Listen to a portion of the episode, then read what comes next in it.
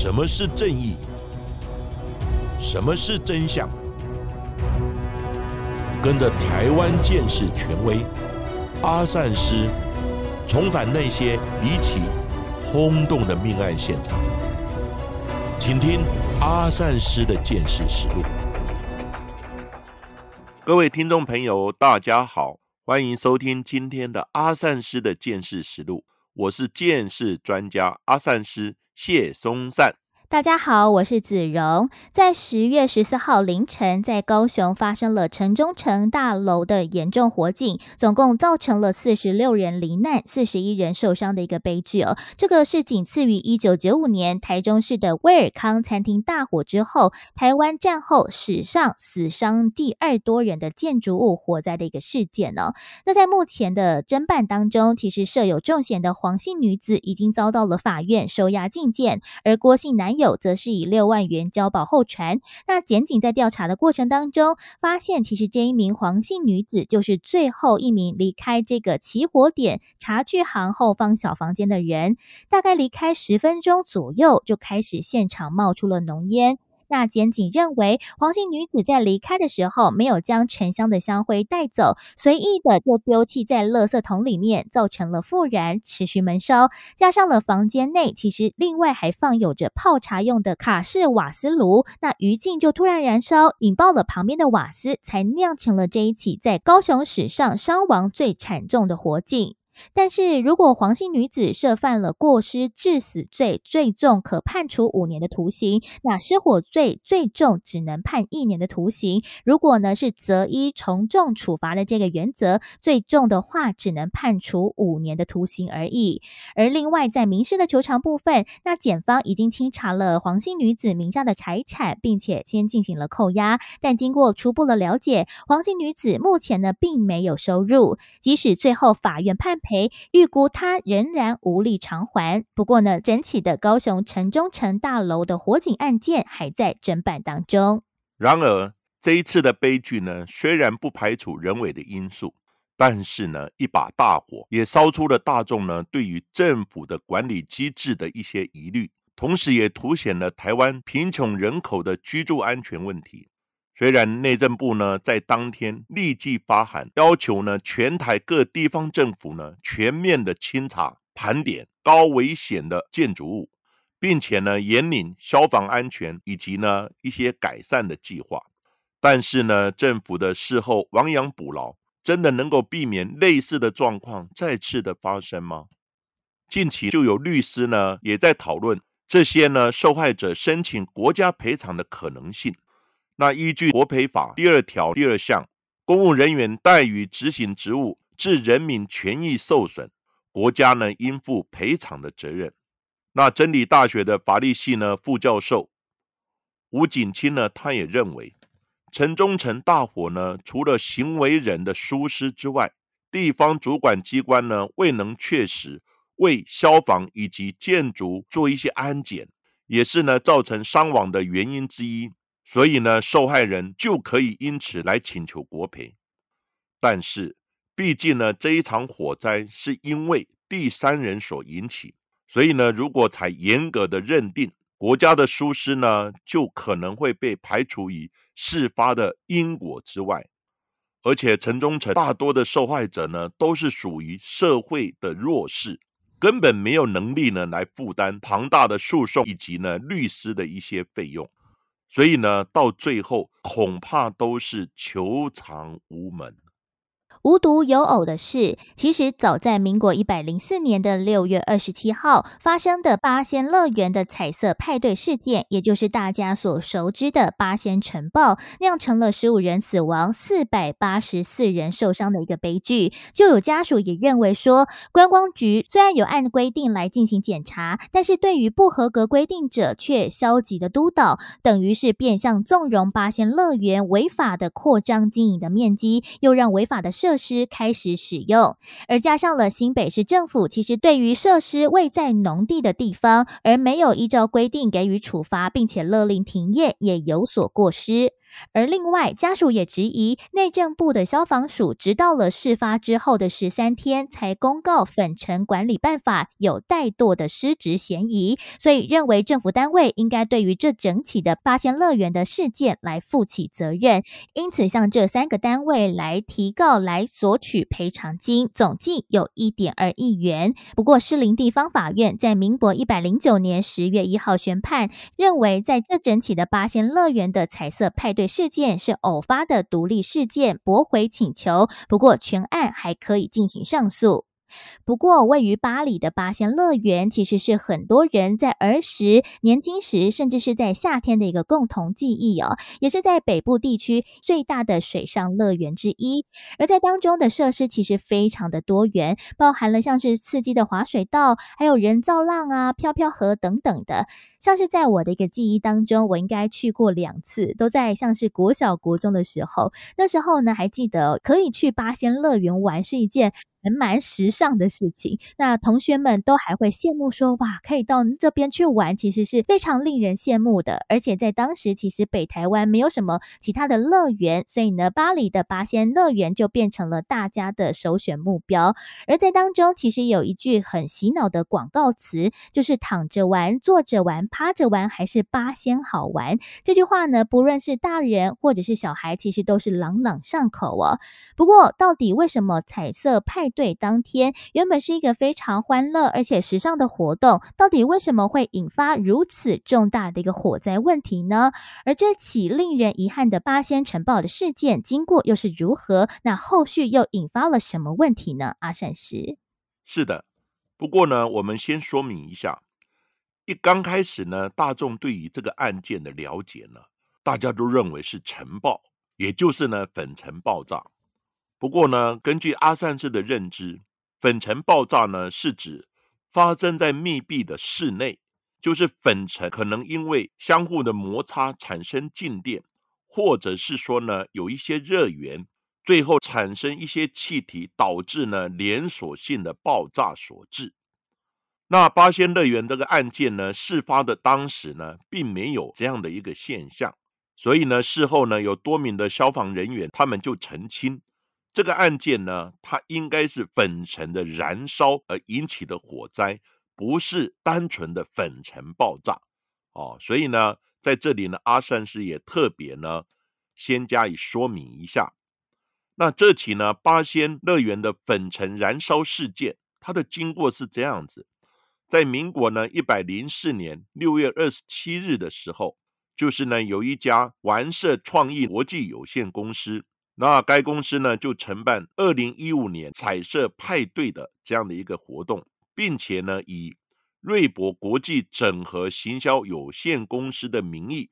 用九十万元向八仙乐园承租部分的场地。其实呢，这两家公司的实际负责人都是吕中吉先生。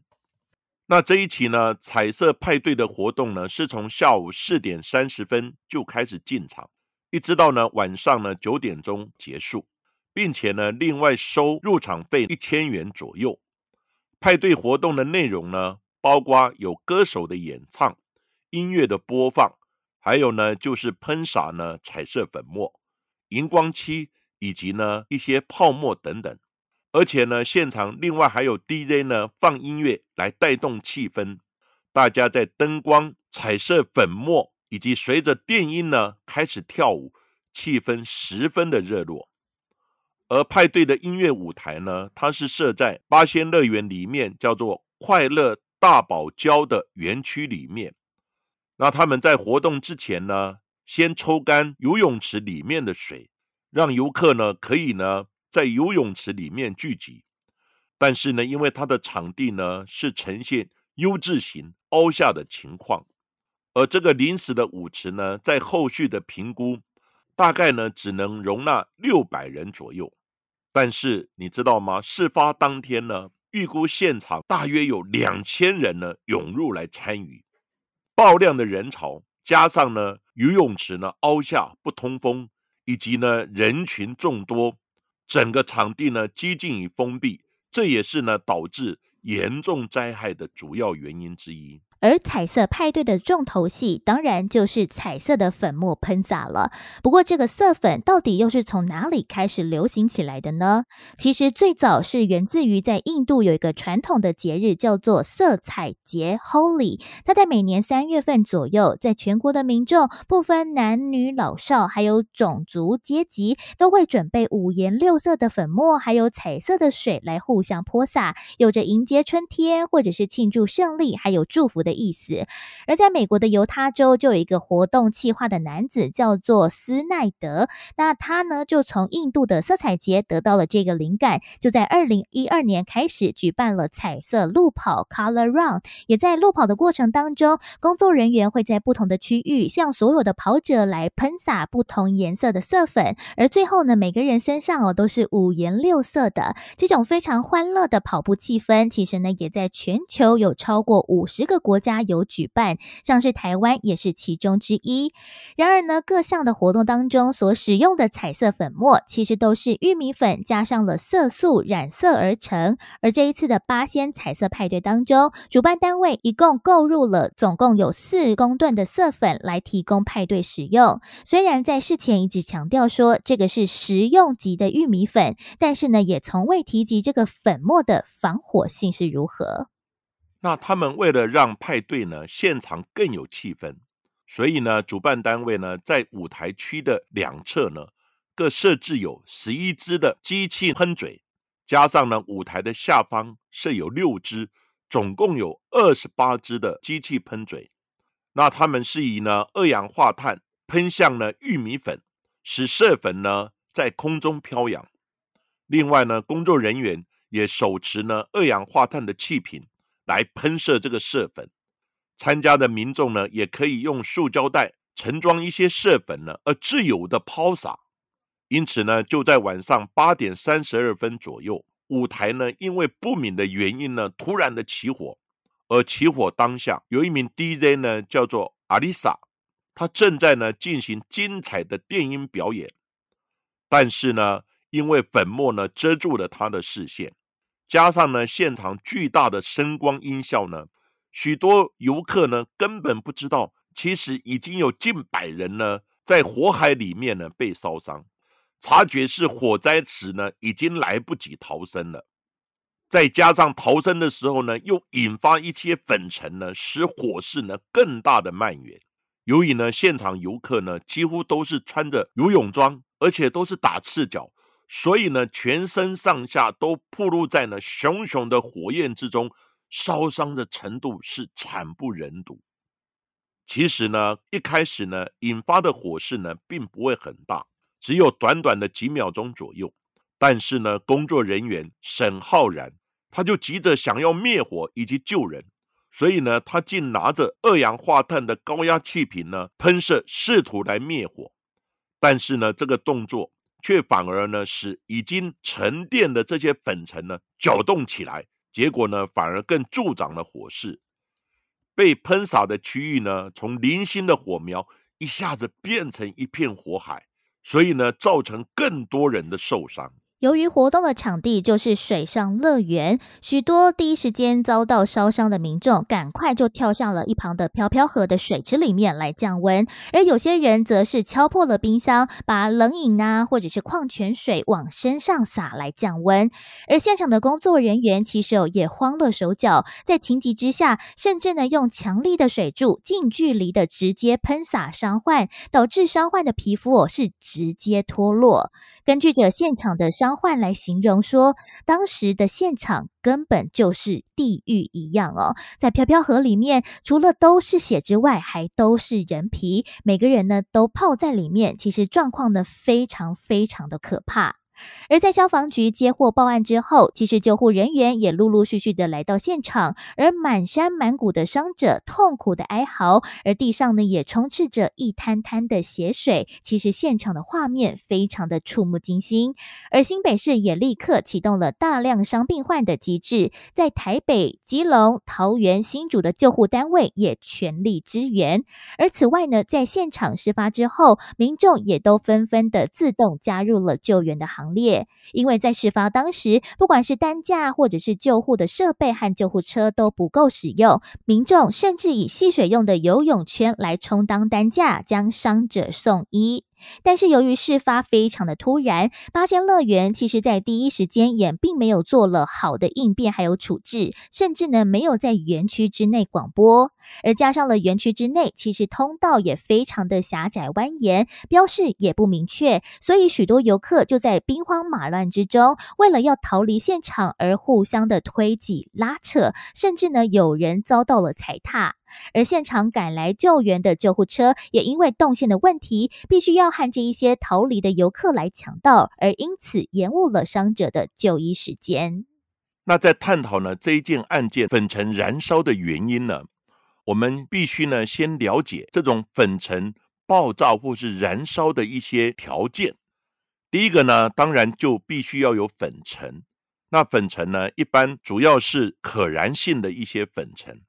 那第二个呢，要有空气，哦，就是呢有一些氧气呢来提供这种粉尘爆炸的一些条件。另外呢，还要有环境，就是一个密闭的一个空间。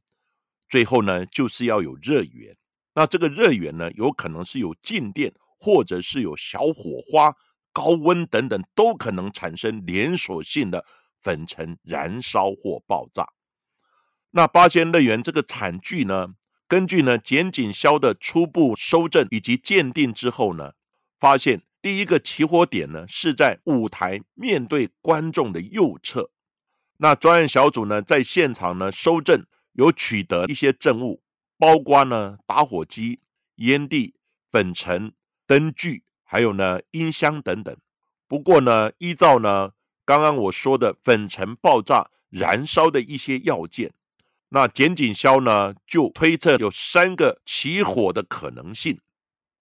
第一个呢，就是许多游客呢，他们都表示，在爆炸起火之前，有看到呢不少人在抽烟，而且负责人吕中吉呢，也向警方坦诚，并没有向呢参与派对的民众呢宣导严禁烟火，或者是呢在活动的场地呢贴上严禁烟火的一些告示。因此呢，初步研判有可能为打火机点烟引发呢粉尘燃烧的可能性。不过呢，根据办案人员的分析，引燃粉尘的临界点大约是在摄氏呢四百三十度左右。那温度呢没有达到的粉尘燃烧的几率呢根本不到百分之五，可能性很低。由于呢点燃的香烟呢它的温度。也大约只有呢摄氏两百七十度左右，并没有达到呢可致粉尘燃烧爆炸的临界值呢四百三十度，所以呢这个可能性呢也最先遭到呢排除。第二种可能呢就是舞台所使用的重低音的喇叭所产生的静电，来点燃呢空气中呢浓度过高的粉尘，因此呢警方怀疑，因为粉尘是小分子。因为呢，空气的振动呢摩擦后而产生高温而酿祸，但是呢，静电发生呢需在干燥的环境跟条件之下。那八仙乐园呢，由于它是靠海，而且呢，根据气象资料显示呢，当天的相对湿度是偏高了一点，并没有达到呢静电的要件，因此呢，这个可能性也遭到排除。第三种可能。也是呢，本次八仙呢晨报鉴定报告中的结论，谈到呢火灾真正的原因。那报告中指出呢，当晚八点三十二分的时候，部分的玉米粉呢被工作人员喷洒到底下的一个 beam 两百型的一个电脑灯的灯面。其实电脑灯呢就是一个投射灯，然后呢被散热的风扇呢吸入到灯具里面。那灯具呢有数百度的高温，最后引发出燃烧，然后呢火是沿着地面的射粉一路的燃烧，再加上粉尘的飞扬呢，而造成这一起悲剧。报告中也指出，活动开始后，二氧化碳钢瓶呢喷洒出的彩色玉米粉，在空气中的浓度呢已经达到爆炸的下限。那这里呢我必须说明一下。粉尘爆炸呢，它有一个叫做爆炸界限的概念。如果它的浓度太浓了，它也不会燃烧或爆炸；浓度太低了，也不会燃烧跟爆炸。就是呢，这个粉末跟空气的混合必须达到一定的界限，就称为爆炸界限，它才会燃烧或爆炸。所以呢，在空气中的浓度呢，已经达到玉米粉的爆炸下限。再加上玉米粉因为人群的跳跃、逃窜以及呢风吹等因素呢而飘动，接触到高温的电脑灯的表面，才引燃了火势。乍看之下呢，仿佛是在空中呢爆炸燃烧一样。那经过呢消防人员的实验发现，当晚呢使用的电脑灯灯泡里头的温度呢，甚至于可以破千度。而且呢，当天电脑灯呢开始使用，一直到呢发生火警，它的时间至少有超过一个半小时。所以呢，这个灯泡的温度很高，它是足以呢超过玉米粉的燃点而会引燃的。最后，根据着检警的调查，在案发当晚的七点四十分左右，其实负责人吕宗吉他就离开了舞台区，到乐园四处走动，来勘察待会儿撤场的路线。一直到了晚上八点多，负责人吕宗吉他的朋友叫做沈浩然，他为了炒热现场的气氛，在没有告知负责人吕宗吉的状况之下，先独自在舞台上面就使用了刚才所说的二氧化碳钢瓶来喷射，放置在舞台前。方的这个色粉堆，使得舞台前方到舞池区的粉尘密布，而另外也叫上了没有操作二氧化碳钢瓶经验的一个卢姓工读生也上了舞台，两人人一左一右，就在舞台的左右两侧，分别持着二氧化碳钢瓶，朝舞台的前方放置着绿色还有紫色的色粉粉堆来喷射气体。在晚上八点三十二分左右，就因为攻读生的操作不慎，导致着紫色的色粉喷入了旁边的电脑灯，而色粉遇到了灯泡高温表面引燃之后，火光马上就向上窜出，瞬间引燃了舞台前方至舞台区域的大量粉尘，之后就引发了连环的燃烧。所产生的火光是先由上往下延烧，再烧至舞台区域，又因为舞台区域地上。其实堆积着厚厚的色粉，大概有十公分左右，导致着火势的燃烧非常的快速，造成了舞池区的民众被粉尘的大火烧伤。也因为现场非常的混乱，所以有些人也是被推倒受伤。在整起的彩色派对当中，总共造成了十五人死亡，三百三十一人重伤，一百三十五人受有普通的伤害。那这起案件呢，在审判的过程之中。法官就认为，吕中吉呢，他没有告知现场人员喷洒的射粉呢有发生尘爆的危险，也为呢防止它的发生而采取必要的措施，像隔离射粉以及呢电脑灯等等。那吕中吉呢，他因为呢确信彩色的派对不会发生意外，所以呢他在当晚七点钟左右呢就径自离开了舞台。不料呢大量的射粉。被舞台高温的灯具呢引燃，最后呢造成四百八十六人的伤亡。虽然呢负责人吕中吉呢一再以活动的流程表来证明，他说呢他离开舞台后的时间并没有规划呢要喷洒这个射粉，是沈浩然呢他自作主张呢来喷洒射粉。不过呢在二零一六年四月一审呢判决。认为吕中吉呢，他明知射粉呢是有引起呢爆燃的一个风险，但是呢并没有注意防范，也未对呢员工施以防护的教育训练。案发之后呢，他也从未到死者的灵堂致意，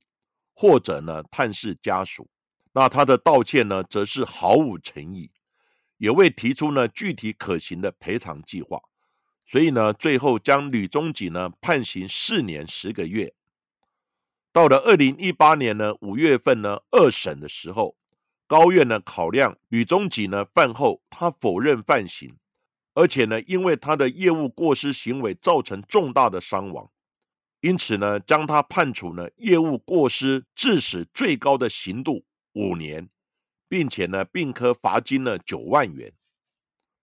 那吕中吉呢上诉到三审，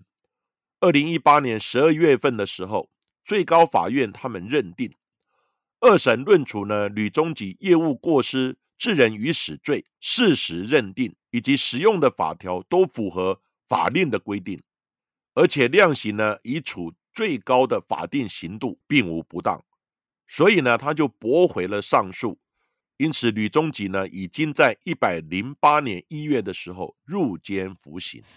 另外，在民事求偿的部分，中华民国消费者文教基金会受超过四百名的伤者还有死亡的家属委托，向吕宗吉、八仙乐园等公司来求偿，而士林地方法院正在审理当中。此外呢，另外有被害人及家属呢来请求个人的自行求偿。截至到今年二月底为止，法院只陆续做出了十五件的判决，而判决的金额大概累计有一点四亿元。大部部分都是由玩色创意公司、还有博瑞国际行销公司、还有吕宗吉来负担赔偿的责任，而其中只有两案是认定八仙乐园要负责赔偿的责任，其中只负担了一千两百二十九万元的赔偿，那其余的案件八仙乐园都免赔。不过，租借场地的八仙乐园是否应该也要负起相关的刑责呢？而合一庭认为，八仙乐园的董事长陈伯庭，还有总经理陈慧颖等四名八仙乐园的负责人，还有高级主管，因为他们的工作范畴并没有涉及到了彩色派对的执行事项，而且对于色粉的不当使用而发生的事故，并没有应该要注意或者是监督的义务。而此外呢，裁定也指出，有人沈浩然还有卢姓的攻读生，虽然持钢瓶喷洒色粉，但色粉是因为电脑灯而起火，是在全球的首例，甚至连专业的火灾鉴定人员也没有办法精确的掌握到了色粉还有热源之间的关系。那卢姓的攻读生更是沈浩然要求才上台的，所以呢，在当中无法认定两人有何过失。最后，在士林地检署依照了。业务过失致死罪，只起诉了活动的负责人，也就是吕宗吉。另外呢，以犯罪嫌疑不足，包含了像是八仙乐园的董事长，还有总经理等人，获得了不起诉的处分。不过，被害人家属随即向士林地院来申请交付审判。不过，在今年一百一十年的八月二十五号，士林地检署也裁定驳回。至于整起案件的关键，就是这个彩色的玉米粉。也让呢大众呢再次检视色粉的使用安全性的问题。其实呢，玉米粉就是呢淀粉的一种，它是属于呢碳氢氧的一个化合物，算是呢一种燃料，可燃性。一旦玉米粉呢在空气之中达到一定的浓度，遇到适当的热源，就会产生化学变化而燃烧或是爆炸。再加上呢，一些奔跑、急长、快速的摆动，或是跳舞等，都有可能呢带动新鲜的空气供应，反而助长呢粉尘燃烧的速度。像是呢，本案在案发当时，舞台右侧呢有一名年轻的女子遭到烧伤，另外呢有一名呢见义勇为的男子呢，看到这种情况呢，马上呢趋前。用衣物想要拍熄女子身上的火，没有想到呢，脚步的移动以及衣服的挥舞呢，更扬起了粉尘，令呢已经将近熄灭的火苗呢，又死灰复燃。该女子呢，因而再度的深陷火球之中，烧得更加的严重。那高雄市消防局呢，有一名蔡宗汉呢，他也指出，面对火灾的发生。尽管呢，出自于一片的热血或是直觉呢，想要去灭火，但是错误的灭火方式将使他人呢烧得更为严重。因为玉米粉的粒子很小，虽然看起来烧得很猛烈，但是呢，很快就会烧光后而熄灭。而且呢，它必须呢接触到流动的空气，或是呢飘散在空中呢才会燃烧。因此他说。如果身上着火了，为了降低呢伤害，就只能做一件事，就是呢捂住脸部，站在原地，不要乱动，这是唯一呢最佳的生存策略。因为呢，捂住脸部是为了隔绝脸部周围的一些空气，避免呢颜面呢遭到烧伤，造成呼吸道以及呢五官的一些烧损，并减少呢吸入性的呛伤。那站在原地不要乱动呢，是因为奔跑呢会加速空气的流动，扬起粉尘，造成身上的火势呢扩大。那不要乱动呢，也是避免呢因为肢体的移动呢挥舞，使得身上燃烧的粉尘再度呢跟空气接触而扩大燃烧。不过呢，这些建议呢，阿善师个人认为实在太难了。因为呢，我们碰到一些高温或是呢火，第一个反应呢就是会移动，马上离开这种刺激的火源，所以要它站着不动，然后呢继续被烧，这个我个人认为呢实在是很难办到。不过呢，专家的意见呢，大家还是要作为参考。其实，台湾早在民国八十年，位在台中乌日有一家叫做东洋面粉厂，也曾经发生过了面粉的粉尘爆炸的意外，也造成了二十多名员工的受伤。而另外呢，也有化学专家指出，即使在其他正常的状况之下，不可燃的物质，只要切割成粉末的一个状态，因为它的表面积是非常大的，再加上了如果有足够的热源的状况之下，也很有可能会发生了粉尘的燃烧，甚至是爆炸的危险。所以大家呢，也必须特别的留意。不过呢，像是这种彩色的派对或者是彩色的路跑当中，不管是在印度或者是美国的活动当中使用，其实也都被各界质疑，这样大量的使用染色后的色粉，会使得皮肤还有呼吸道受到伤害。而另外呢，这个粉尘也是非常不好清洁，也会让环境受到污染，也引发了环保人士对于彩色派对、彩色路跑等等活动的反弹。像是呢，在台湾，其实在明国一百零二年也有主办彩色路跑的活动，就因为在路跑结束之后的色粉处理不当，导致这粉末污染了河流，遭到了台北市政府也开罚了七万元。所以呢，在彩色路跑的活动刚流行的时候，阿三子就看到呢相关的报道，当时我就觉得蛮奇怪的，因为呢，像路跑或者马拉松的选手，那他们跑到终点的时候。真是气喘吁吁。那这个时候呢，有工作人员将彩色的粉末喷洒到他们身上，那不会造成他们呼吸的困难吗？因为这个时候选手最需要的就是新鲜的空气。因此，我是觉得实在是太不可思议了。不过呢，因为国外流行，所以我们跟着就仿效。那因为路跑的地点呢，大半都是在空旷的地方，通风。而且呢，没有热源，因此呢，彩色路跑流行之后就没有发生过意外。但是呢，这一次呢，是因为呢，在八仙乐园呢凹下去的游泳池呢来举办，加上呢人多，再加上电脑灯的高温呢燃烧的粉末，还有呢，案发之后呢，人开始逃跑，又把粉尘呢积扬起来，还有呢用。二氧化碳的气瓶呢，准备灭火，那更呢加速了粉尘的扬起呢以及燃烧，所以呢才导致了这么重大的一个伤亡。此外呢，今天我们会探讨呢八仙乐园粉尘燃烧的灾变呢，主要是因为高雄城中城的火灾呢造成重大的伤亡，而再度呢引起社会的注意。不过呢，阿善师呢在这里必须。要再提醒呢一些火灾逃生的基本原则。第一个呢，我们如果在房间里面要出去，我们先碰触这个门板是不是很烫？如果很烫呢，代表门外面已经有火了。第二个呢，如果你开门之后发现浓烟，千万不要贸然的跑出去，因为呢外面都是浓烟，你看不到路。再加上呢，你如果贸然的冲出去呢。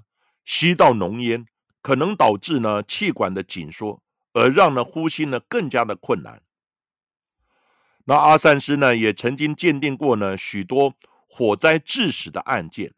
那在火灾现场中呢看到的几乎都是呢被浓烟呛昏，最后呢才被烧死的一个状况。另外呢，还有人说用湿毛巾捂住口鼻，以及呢用爬行的方式来逃生。其实呢，这些都是错误的概念。那如果外面是浓烟的话，你在房间里面呢，就要把所有的门缝，包含了冷气孔，都呢用毛巾来堵住。那在窗户外面呢，做一个明显的标志，或是喊叫，以及呢马上打电话呢给一一九，告知你的位置等等，这些呢都是最有效的一个逃生的方式。所以呢，阿善师呢在这里还是不厌其烦的再次的做一个提醒。而今天的案件就为大家讲到这里，在我们今天的阿善师见识实录的节目最后，也要来感谢赞助我们节目的朋友们。首先呢，要来谢谢的是小孟德、长颈鹿 L，还有外送员熊猫妈妈、威欧玛、马米娜、阿宝妈九九九九九，还有 A 玛。关关和慧文，另外呢，还有第二次赞助我们的小燕燕，谢谢你哦。另外呢，我们也有五位不具名的朋友们，真的非常的感谢大家，透过了不同的方式来赞助、来支持我们阿善师的见识实录哦。而另外呢，维有玛也在赞助的留言当中说到了，才刚买了阿善师的书来送女儿作为生日礼物，他非常的喜欢形式的见识，那第一次听到了 Podcast 就是我们的阿善。是见识实录，不知道在未来会不会做一期节目来谈谈要如何做见识人员，需要做什么样的准备呢？因为这一块哦不是非常的了解，也谢谢我们为了节目的付出。那阿三师呢，在此也谢谢呢威尔玛对于呢我们节目的一个支持。其实呢，在阿三师的见识实录呢第六十二集之中，我们呢有比较详细的谈到见识人员的一些不同的工作。类型以及工作的内容，还有呢必须具备的一些特质，当然也有谈到呢见识人员的一个考选的方式，也欢迎呢有兴趣呢从事建设行业的年轻学子呢来加入建设的行列。那阿三师在这里呢也简单的归纳一下，其实呢从事建设工作的这些单位呢，除了警察的建设中心或建设课之外，另外呢，还有警察分局的鉴识小队，以及呢调查局的鉴识科学处。